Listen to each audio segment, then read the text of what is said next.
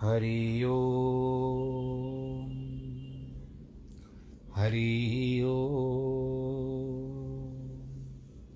हरि ओम। गुरुर्ब्रह्मा, गुरुर्विष्णु, गुरुर्देवो, महेश्वरः।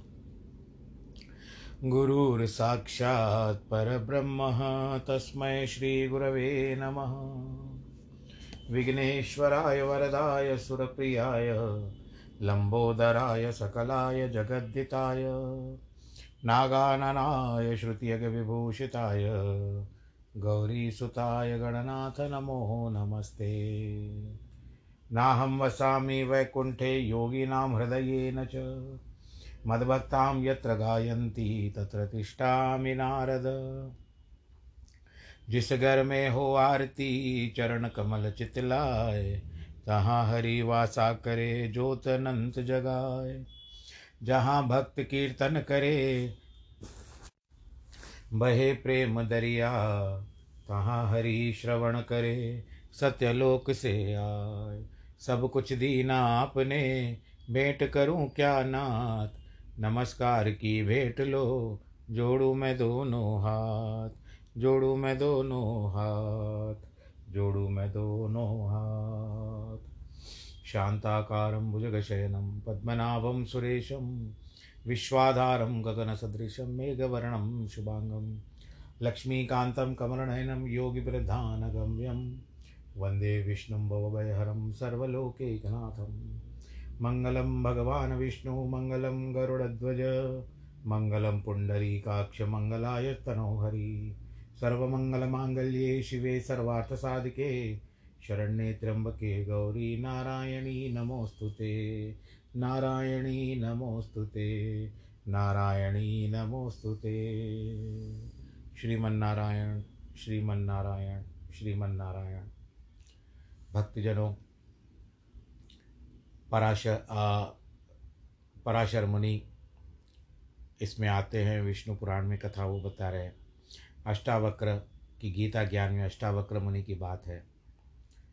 आज हम अष्टावक्र मुनि का जो गीता ज्ञान चल रहा है, उसमें हम चौथे चौथे प्रकरण में प्रवेश कर रहे हैं। और इसमें क्या बताया गया कि मूल शीर्ष बताया गया कि योगी संसार से असपर्शित रहता है। अब सूत्र एक में क्या बताते हैं? अब जनक कहते हैं। क्योंकि पिछले जो अभी जो सूत्र थे, तीसरे चौथ सूत्र में वो केवल अष्टावक्र के प्रश्न थे। पर अब बता रहे जनक जी। जनक वाच हंतात्मज्ञस्य धीरस्य खेलतो, भोगलीलया ही संसार वाहिर के मूढ़े सह समानतः। राजा जनक अष्टावक्र के द्वारा किए गए प्रश्नों का उत्तर देते हैं, जिससे उनके हुए आत्मज्ञान की पुष्टि होती है।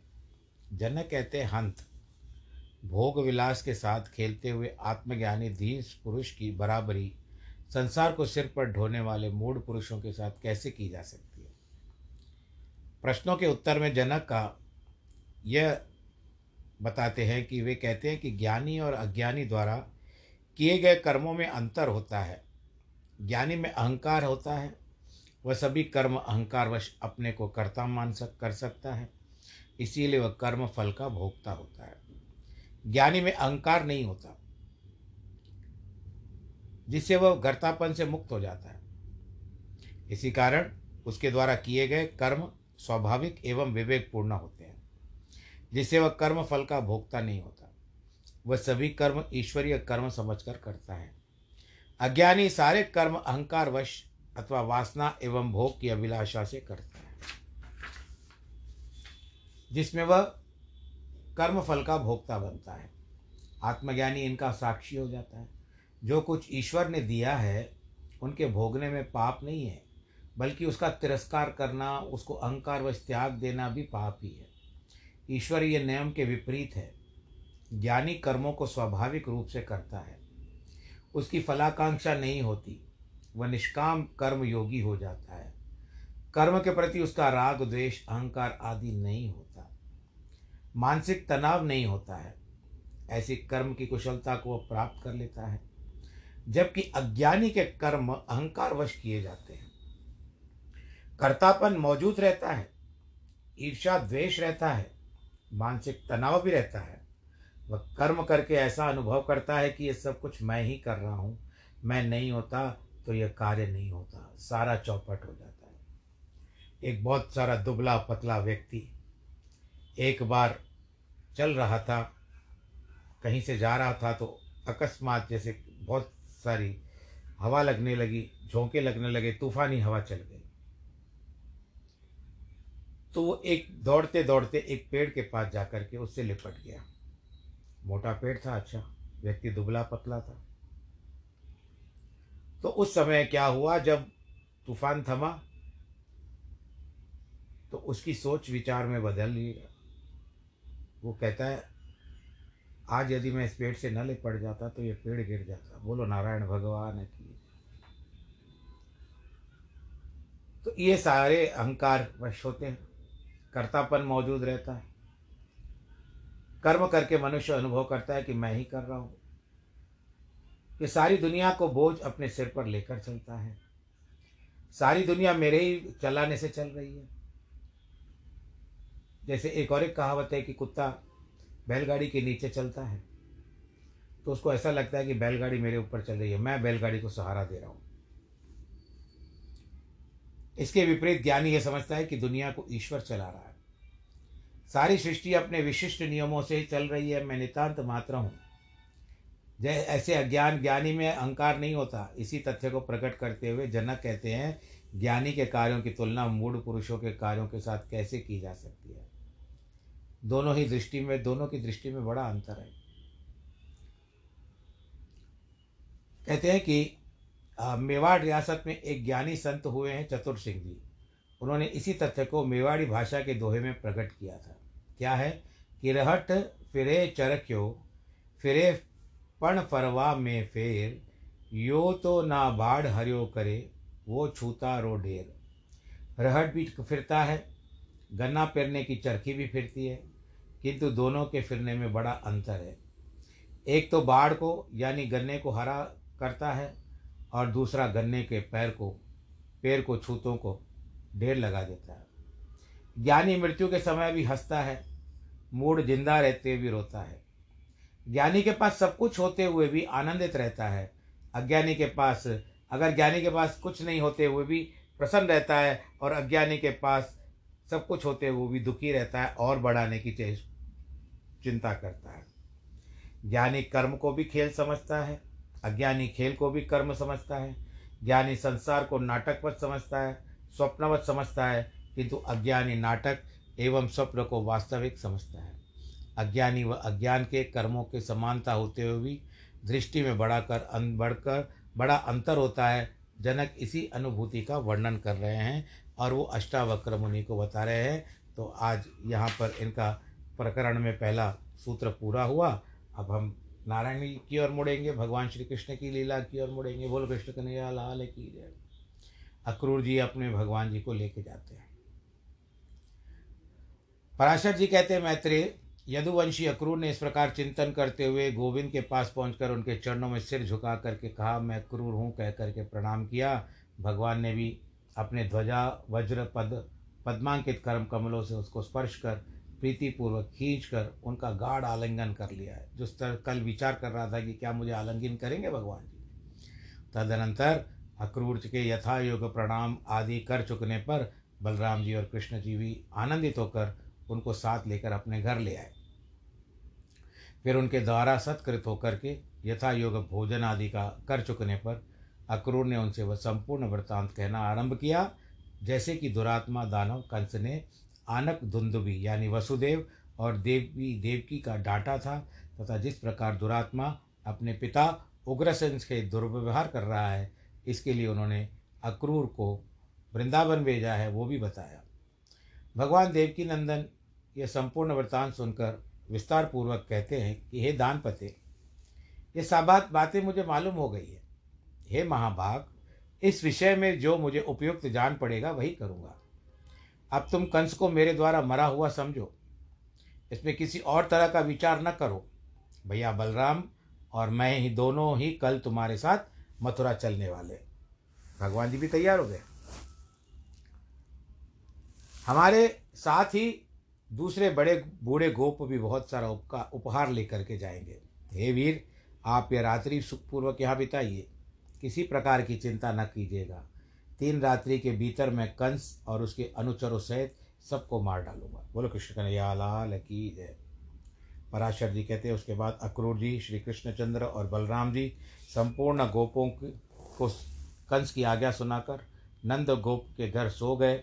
दूसरे दिन निर्मल प्रभात काल होते ही महातेजस्वी राम और कृष्ण को अक्रूर के साथ मथुरा चलने की तैयारी देख करके जिनकी भुजाओं के कंकड़ ढीले हो गए, वे गोपियाँ नेत्रों में आँसू भर करके कहती है, अब मथुरापुरी जाकर श्री कृष्ण फिर गोकुल में तो नहीं आएँगे।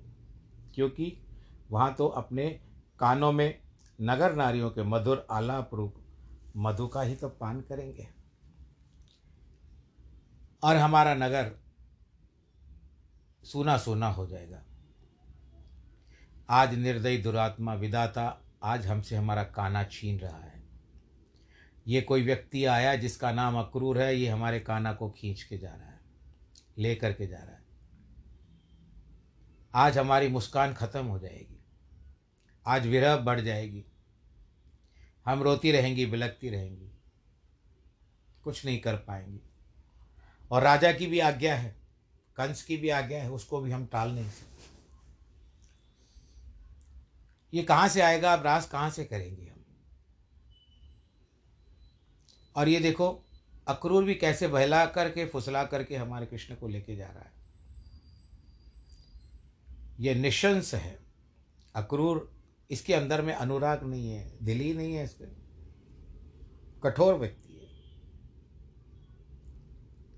देखो, कहीं और ले जा रहा है। ये अत्यंत निष्ठुर गोविंद राम के साथ कैसे रथ पर चढ़ रहा है, देखो तो सही। अरे चलो री, चलो, जल्दी शीघ्रता करो, उसको रोको। कहीं बहुत दूर, देर ना हो जाए। पर ऐसे वार्तालाप दोनों का चल रहा है। गोपियों का आपस में चल रहा है। और देखती है कि दूसरे गोपगण भी तैयारी कर रहे हैं। अब ये रोक नहीं पाती थी। बस आपस में बेचारी कह चुक करके रोने के सिवा उनके पास और कोई कार्य नहीं था। श्री गोविंद के इन्हीं अंगों का स्मरण करते हुए, उनका दर्शन करते हुए बस मन में बड़ी दुखी हो रही थी। कहती है कि आज के बाद मथुरा वासियों की जो स्त्रियाँ हैं, उनका सौभाग्य जाग गया। और निष्ठुर विधाता ने, हम गोपियों को देखो आज इतना महानिधि जिसको इतना बड़ा ट्रेजर कहते हैं, उसका सुख दिखा करके आज ऐसा दिखाता है कि हमारे दोनों नेत्र निकाल दिए। ये काना ही हमारे दोनों नेत्र हैं। हमारे प्रति श्री हरि के अनुराग में शिथिलता आ गई है। देखो, आज हमारे कंकण जो है, वो ढीले पड़ रहे हैं। हम आज दुखी क्यों हैं? क्योंकि हमारा काना जा रहा है। भला हम जैसी दुखिनी अबलाओं पर किसे दया ना आएगी? परंतु देखो क्रूर हृदय अक्रूर, क्रूर हृदय अक्रूर। अक्रूर का अर्थ ही होता है जो क्रूर ना हो। अंग्रेज़ी में आप लोग क्रूएल बोलते हो ना तो वो क्रूएल। वो क्रूर हृदय अक्रूर। तो बड़ी शीघ्रता से घोड़ों को हाँक रहा है, कैसे बन ठन के बैठ गया है, देखो। और कृष्णचंद्र के रथ की धूल दिखलाई दे रही है। धीरे धीरे रथ चलता गया, सब रोते गए पीछे से। अब तो श्री हरि इतनी दूर चले गए कि वह धूल भी नहीं दिखती थी। इस प्रकार गोपियों के अति अनुराग के देखते देखते श्री कृष्णचंद्र बलराम जी ब्रजभूमि का त्याग दिया। बोलो, कृष्ण कन्हैया, लाल की जय, यही भगवान जी की लीला है। इतना समय उनको ब्रज में रहना था, वे रहे। तब वे राम कृष्ण और अक्रूर जी शीघ्रगामी घोड़ों वाले रथों से चलते चलते दोपहर मध्यान्ह के समय, आप सुन लीजिए, एक प्रातः काल होता है, फिर दस और बारह के बीच में पूर्वान होता है पूर्वान के बाद मध्यान्ह होता है, फिर मध्यान्ह के बाद अपराहन होता है, फिर सायम होता है। कहने का समय पहले ऐसे बोला जाता था।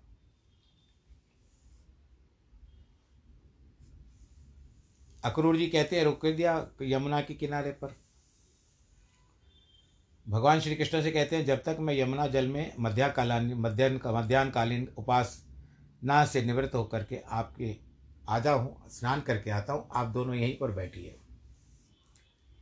पराशर जी कहते भगवान ने कहा, बहुत अच्छा जाइए। अक्रूर जी ने यमुना जल में घुस करके स्नान किया। और आचमन आदि से अनंतर पार ब्रह्म भगवान जी का ध्यान करने लगे, जिनका ध्यान करते थे नारायण जी का वो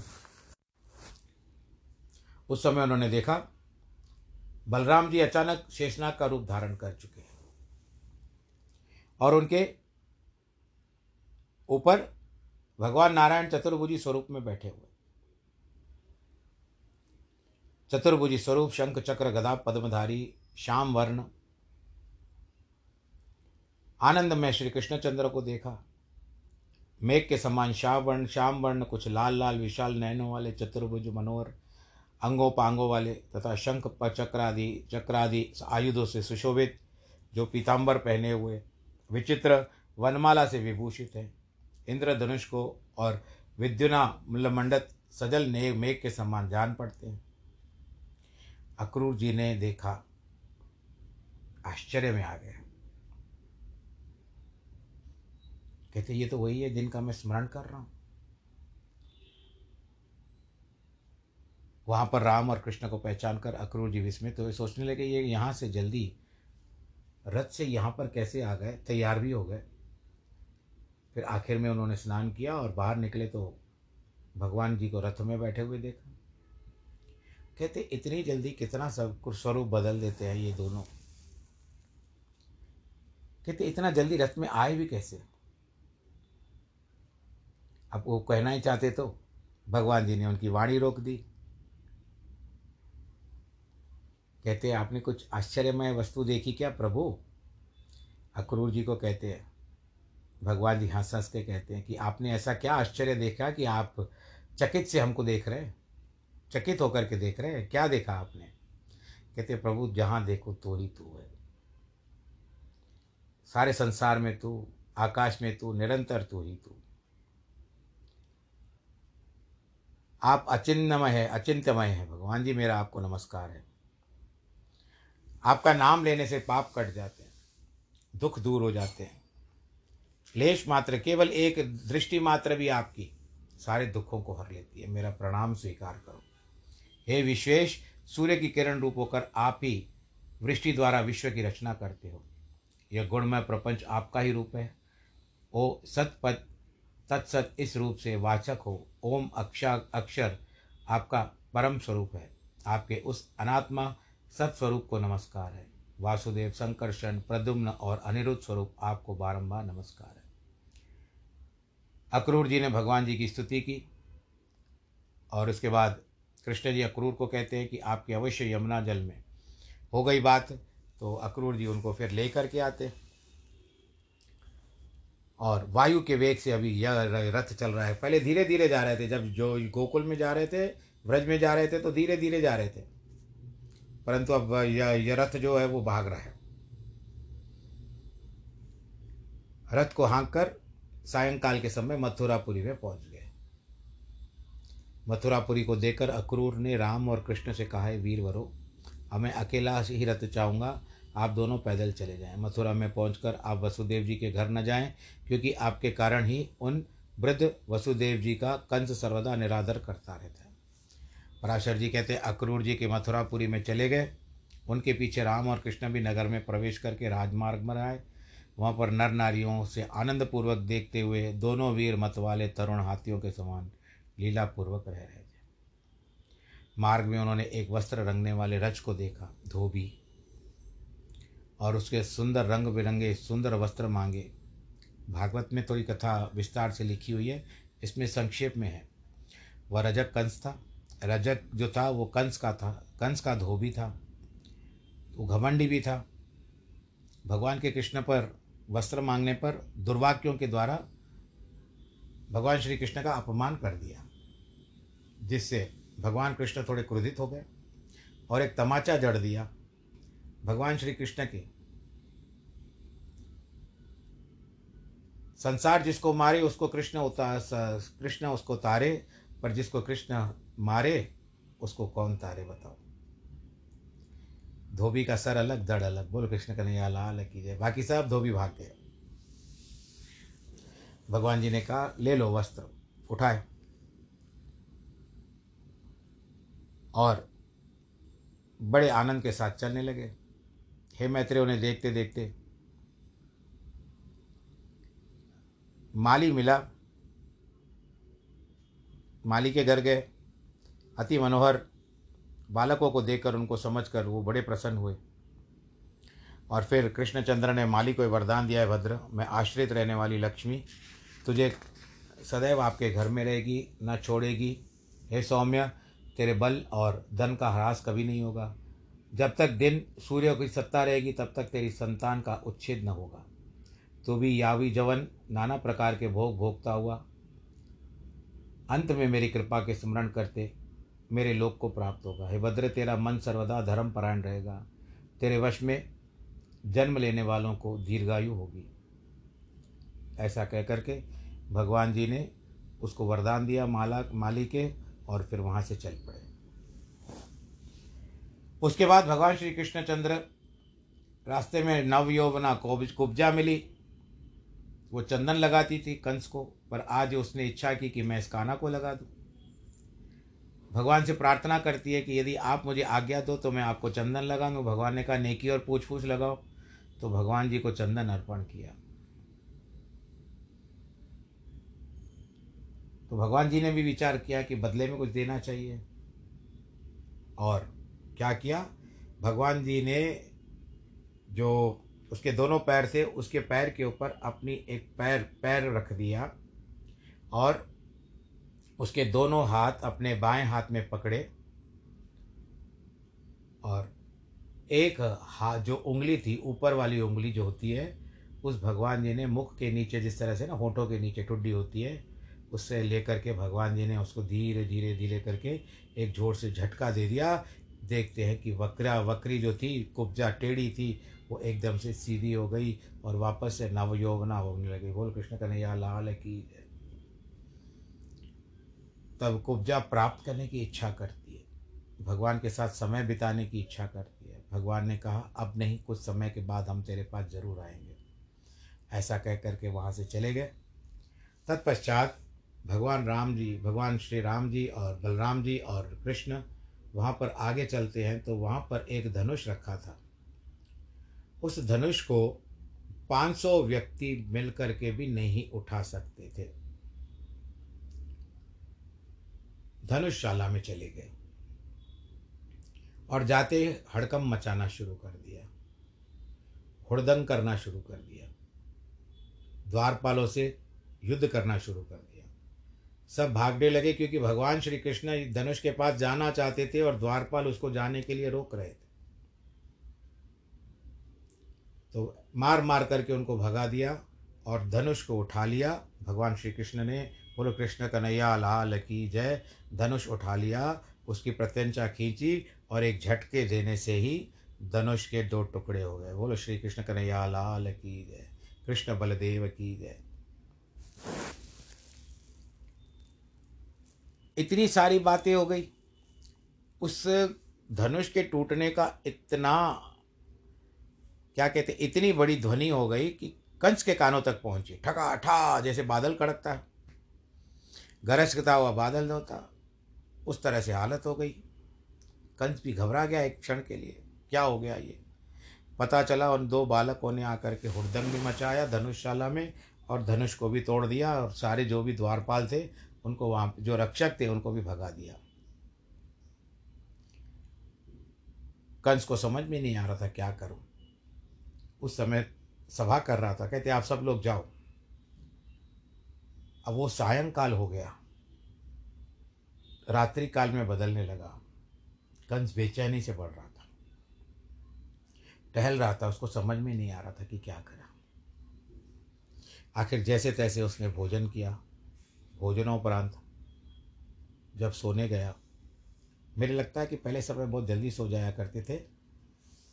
और, जिस तरह से हम लोग आजकल ग्यारह ग्यारह, बारह बारह बजे तक सोते हैं, पर उस समय में भी बहुत जल्दी रात्रिकाल जैसे प्रवेश होता था, वो सो जाते थे और प्रातःकाल जल्दी उठ जाते थे ब्रह्म मुहूर्त में।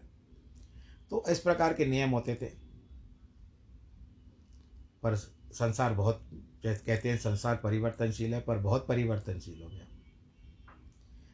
जिसका हम वर्णन भी नहीं कर सकते। वर्तमान में जो स्थिति है, उसका हम वर्णन भी नहीं कर सकते, पर ठीक है चढ़ते सूरज को सभी नमस्कार करते हैं। सुबह को मल का था कार्यक्रम मल्ल युद्ध था। कंस भी अवस्थान को, रात को उसको नींद नहीं आ रही थी। एक बार तो उसको नींद आ गई। नींद आने के समय अचानक उसने एक बुरा स्वप्न देखा, दुस्वप्न देखा। देखता है कि मैं गधे पर बैठा हुआ हूँ, मेरे सारे शरीर पर तेल लगा हुआ है और मुझे जो, जौ होते हैं ना, जौ तेल वाले जौ, उसकी माला पड़ी हुई है और दक्षिण की ओर मैं यात्रा कर रहा हूँ। वो चीख मार के उठ खड़ा हुआ। अब मैं आपको एक बात बताता हूँ। एक बात जो अभी याद आ गई मुझे, कि उसकी दो पत्नियाँ थी। एक अस्थि और एक प्राप्ति, जो जरासंघ की बेटियाँ थी। वो कंस के आसपास कहीं भी नहीं दिखा दे दे रही है पता नहीं कंस क्या, कैसे सोता था, क्या करता था, तुम्हारी गत में तो तुम ही जानी। ये देखता है कि शरीर से पूरा पसीना बह रहा है। अंततः आया, तालाब के पास, मुँह धोने लगा। तालाब में इसको अपनी परछाई नहीं दिखाई देती है। बोलो, कृष्ण कन्हैया, लाल की ऊपर चंद्रमा भी आज बिल्कुल जैसे उसमें तेज नहीं है। प्रातःकाल मल्ल युद्ध का प्रारंभ किया और कुवल्या पीड़ हाथी को ठहरा दिया। एक हज़ार हाथियों का बल था उसके अंदर। तब वो भीतर गए। भगवान कृष्ण जैसे भीतर ना आए, परंतु और मल्ल युद्ध आरंभ हो गया। चांडूर, मुष्टिक इत्यादि जो सारे पहलवान थे, वे अंगरक्षक भी थे, कंस के। कुवल्या पीड़ हाथी के पास जब महावत जब आए गए हमको भीतर जाने दो, राम बलराम कृष्ण जी, बलराम कृष्ण आए तो नो को जाने नहीं दिया तो हाथी को और खुजाने लगा कि चलो, इसका, इसको मारो।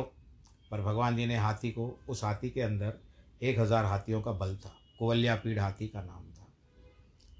भगवान ने उसको ज़ोर से धरती के ऊपर पटक दिया और उसके दोनों हाथ, दोनों दांत निकाल दिए। दोनों दांत निकाल करके उस हाथी का और महावत का काम तमाम कर दिया। दोनों मृत्यु को प्राप्त हुए। थोड़ी रक्त की बूंदें भगवान श्री कृष्ण के ऊपर और श्री बलदेव जी के ऊपर पड़ गई। भीतर पहुँचे तो सबने कृष्ण का जय जयकार किया। सबको कंस, भगवान श्री कृष्ण विभिन्न रूपों में दिखाई देते हैं, परंतु कंस को काल के रूप में दिखाई दिए। क्योंकि उसने उसी रूप में देखा था कि जाकी रही भावना जैसी प्रभु मूर्त देखी तेने तैसी। तब इशारा किया, चाणूर और मुष्टिक भगवान श्री कृष्ण को प्रेरित करते हैं कि हमारे साथ युद्ध करो। आखिर भगवान जी ने युद्ध किया, चाणूर के साथ भगवान श्री कृष्ण मल्ल युद्ध करते हैं मुष्टिक के साथ बलराम जी युद्ध करते हैं और चलते चलते उन दोनों की यही इच्छा थी कि का कृष्ण और कन्या कृष्ण को और इसको मार दें, परंतु भगवान श्री कृष्ण ने चाणूर को मार दिया और मुष्टिक को भगवान जी ने, बलराम जी ने इतना ज़ोर से मुक्का मारा कि जो स्वर मुक्त से मुख से वमन करता हुआ, रक्त वमन करता हुआ मृत्यु को प्राप्त हो गया। कंस अपने मंच से चिल्लाने लगा। तब कंस को देख करके कष्ट भगवान जी वहाँ पर गए और कहते, मामा जी, मैं तो आपके पास हूँ। बहुत चेष्टा करने लगा मारने की, परंतु कुछ भी हाथ में नहीं आ रहा था। अंततः भगवान ने कंस को ज़ोर से लात मारी। कि कंस का जो मुकुट था, वो उसके सर से गिर गया। तब भगवान जी ने मंच जो था ना, हम लोग स्टेज कहते हैं आज के तारीख में, उस मंच से भगवान जी ने कंस को धक्का दे दिया। अब कंस की जो गिर रहा था, हम तो कोई गिरता है तो तुरंत गिर जाता है, धड़ाम से आवाज़ आती है। परंतु कंस को जैसे भगवान जी ने धक्का दिया था ना तो उसके अनुसार कंस को लगा कि मैं किसी बड़ी पहाड़ी से नीचे गिर रहा हूँ। अंततः कंस पृथ्वी पर गिर पड़ा। हड्डियाँ तक टूट गई। तब भगवान जी ने विश्वम्बर बार, क्योंकि कंस विश्वम्बर का स्वरूप धारण किया, क्योंकि विश्व को सताया था। भगवान ने विश्वम्बर स्वरूप धारण किया और मंच से कूदे, कूद करके सीधा कंस के छाती पर उसके भगवान जी के दोनों चरण आ गए और कंस भगवान जी को देखते देखते मृत्यु को प्राप्त हो गया और वहाँ पर कंस की समाप्ति हो गई। तो कथा क्या, यहाँ पर कंस का अंत हो गया। और भगवान जी ने धर्म की फिर से जय जयकार कर दी।